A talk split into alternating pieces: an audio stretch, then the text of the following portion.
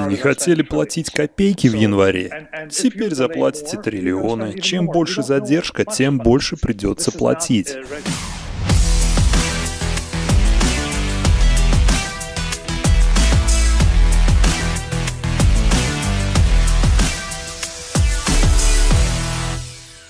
Насим Талеб, кроме того, что футуролог, прогнозы которого сбываются с поражающей точностью, еще и экономист –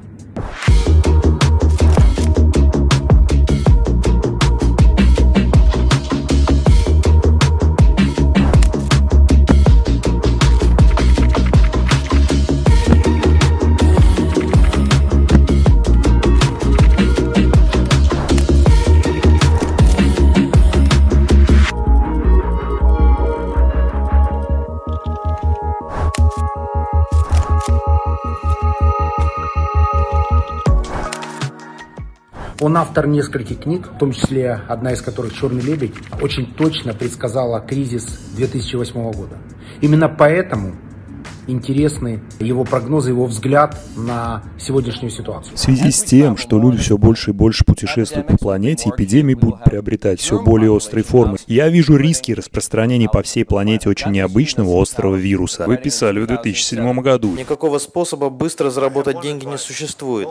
Поэтому у меня есть только один совет. Не спрашивайте совета, как сделать деньги. Все само встанет на свои места. В этом суть прочности. Меньше чем 40 лет назад проводились неоднократные исследования исследования, которые подтверждали, что слияния американских компаний были бесполезны с точки зрения прибыли. У нас получилась достаточно короткая беседа, но эта беседа дала ответы на многие вопросы лично для меня. Дело предпринимателя рисковать. Пользуясь терминологией Насима Талеба, рисковать собственной шкурой. И в его замечательной книге, которая так и называется «Рискуя собственной шкурой», как раз и описана ситуация, при которой человек мотивирован больше всего тогда, когда рискует всем. Так делают все предприниматели. Так делаю я. Так делаете вы. Так делают все, кто хочет добиться успеха, потому что вся наша жизнь – это жизнь в момент кассового разрыва. Вся наша жизнь – это риск, потому что главная профессия предпринимателя – это рисковать ежедневно, рискуя. Очень часто собственной шкурой. Индюшка – это тот, кто считает нормальным вложить все свои сбережения в фондовый рынок, но в то же время сомневается в религии.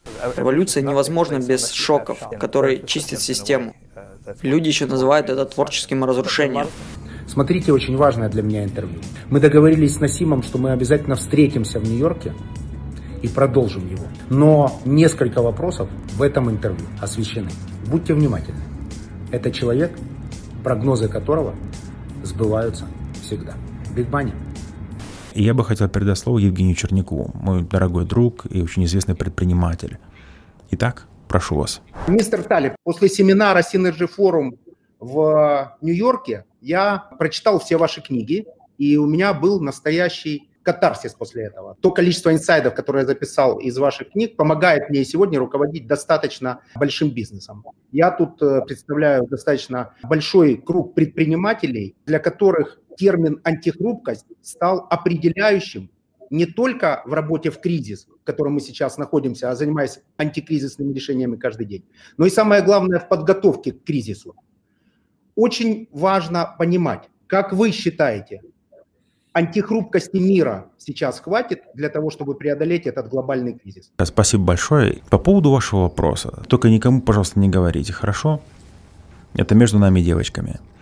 Итак, на самом деле этот кризис в каком-то смысле даже делает нас сильнее. Серьезно. А потому что это не конец. Можно сказать, что мы легко отделались. А ситуация могла быть гораздо хуже, гораздо опаснее. Потому что представь себе госпиталь, в котором какие-то бактерии, которые получили иммунитет от частого использования антибиотиков, и они вырвались наружу. Вот это был бы гораздо более смертельный случай, поэтому так или иначе. Это сделает нас сильнее, это сделает нас устойчивее. Я думаю, что это создает нас антихрупкость, то есть общество создает резистентность к тому, что будет дальше. То есть это не конец, потому что будущие а, болезни, вирусы могут быть еще более смертельны. То есть теперь, по крайней мере, мы знаем, что это за бактерии и как к ним относиться. И теперь мы, можно сказать, провели репетицию перед будущими болезнями. Например, это касается и Италии, а, где пандемия особенно себя проявила, и других стран. То есть это не конец, то есть это все будет продолжаться. Поэтому, опять-таки, что не убивает, то делает сильнее. То есть в данном случае общество стало сильнее. Я считаю так. И я уверен в том, что общество выживет, и оно выйдет из этого периода более сильным и более готовым. Это как у землетрясения, может быть несколько таких шоковых волн. Я считаю, что это еще не конец. Но так или иначе, я считаю, что общество стало в результате этого сильнее, то есть получила какой-то иммунитет, потому что в будущем нас может ожидать еще более смертоносное, серьезное заболевание. Вот, например, я сейчас в Атланте, штат Джорджия.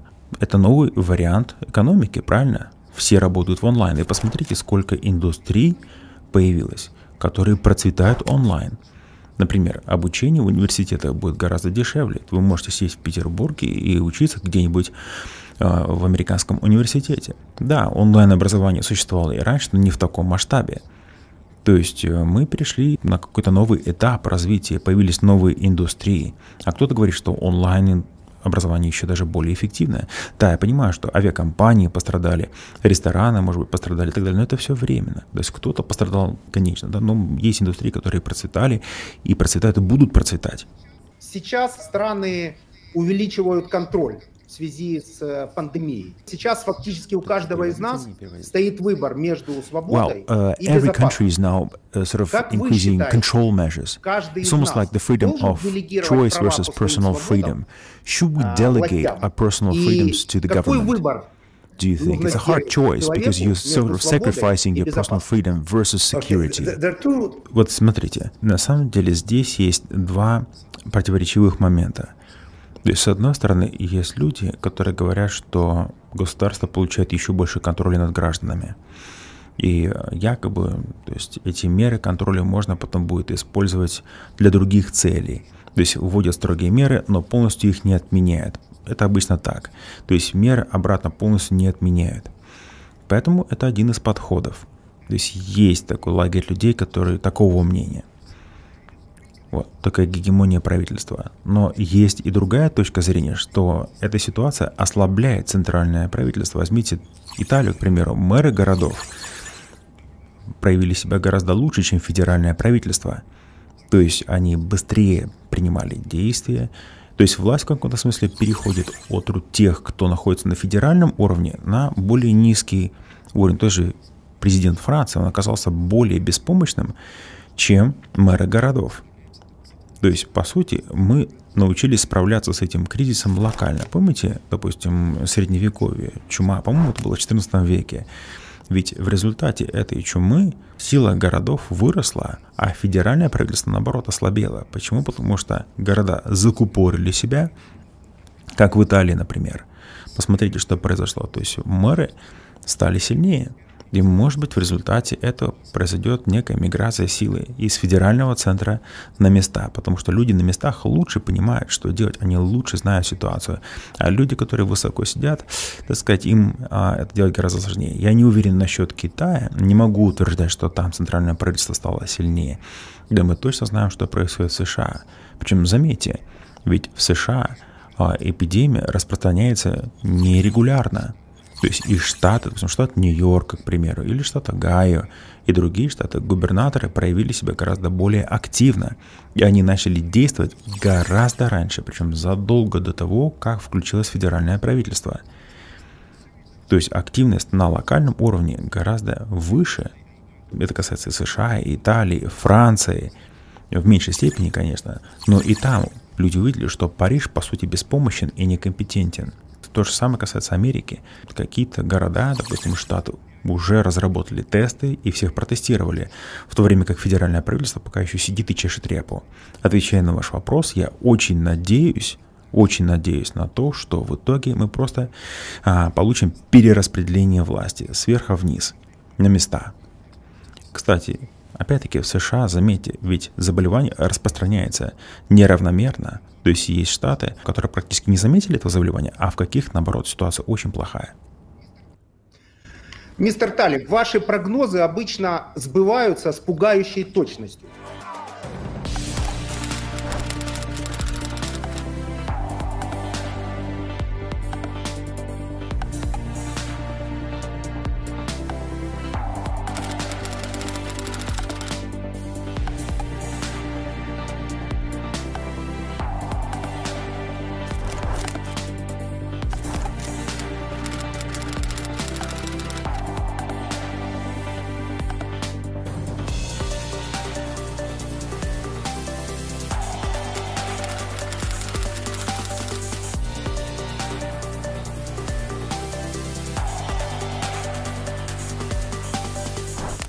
Очень важно понимать ваше мнение. Какой навык сейчас будет максимально востребован у бизнесменов, то есть у людей, которые руководят достаточно большими коллективами людей? Выживет самый сильный, самый умный, самый интеллектуальный, самый энергичный, либо выживет самый приспосабливаемый, как утверждает теория эволюции Дарвина?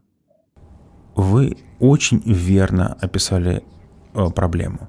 Мой подход к неопределенности очень дарвинистский, то есть он основан на натуральном отборе, то есть выживание сильнейших. Например, в чуме, когда у нас была эпидемия, чумы в средневековье, выжили те, кто смог приспособиться, то есть выживание сильнейших, а слабые погибли. И то же самое касается и текущей ситуации. И это, кстати, идея моей последней книги «Шкура на кону» «Skin in the Game». Ее суть главный аспект в том, что есть люди, которые рискуют личной репутацией, у которых шкура на кону. То есть есть естественный отбор, реальные прибыли, реальные убытки, где тебя судят за результат. Это наиболее справедливый отбор. А всегда это происходит лучше на местах, а не на федеральном уровне. Я думаю, что мы перейдем в новый мир, где будет больше а, меритократии, где людей будут оценивать за результат. Огромное всем спасибо за всех, кто нас сегодня слушал. Я очень надеюсь, серьезно, от всего сердца, верю в то, что наконец-то я смогу приехать поесть пельмени и выпить водки. Спасибо большое. Потому что я объяснял о том, что черные лебеди непредсказуемы. И вместо того, чтобы пытаться сфокусировать внимание на том, чтобы предсказывать черного лебедя, Гораздо лучше было бы попробовать защитить себя или построить системы, которые имеют возможность, способность э, преодолевать эти сложные события, которые невозможно предсказать.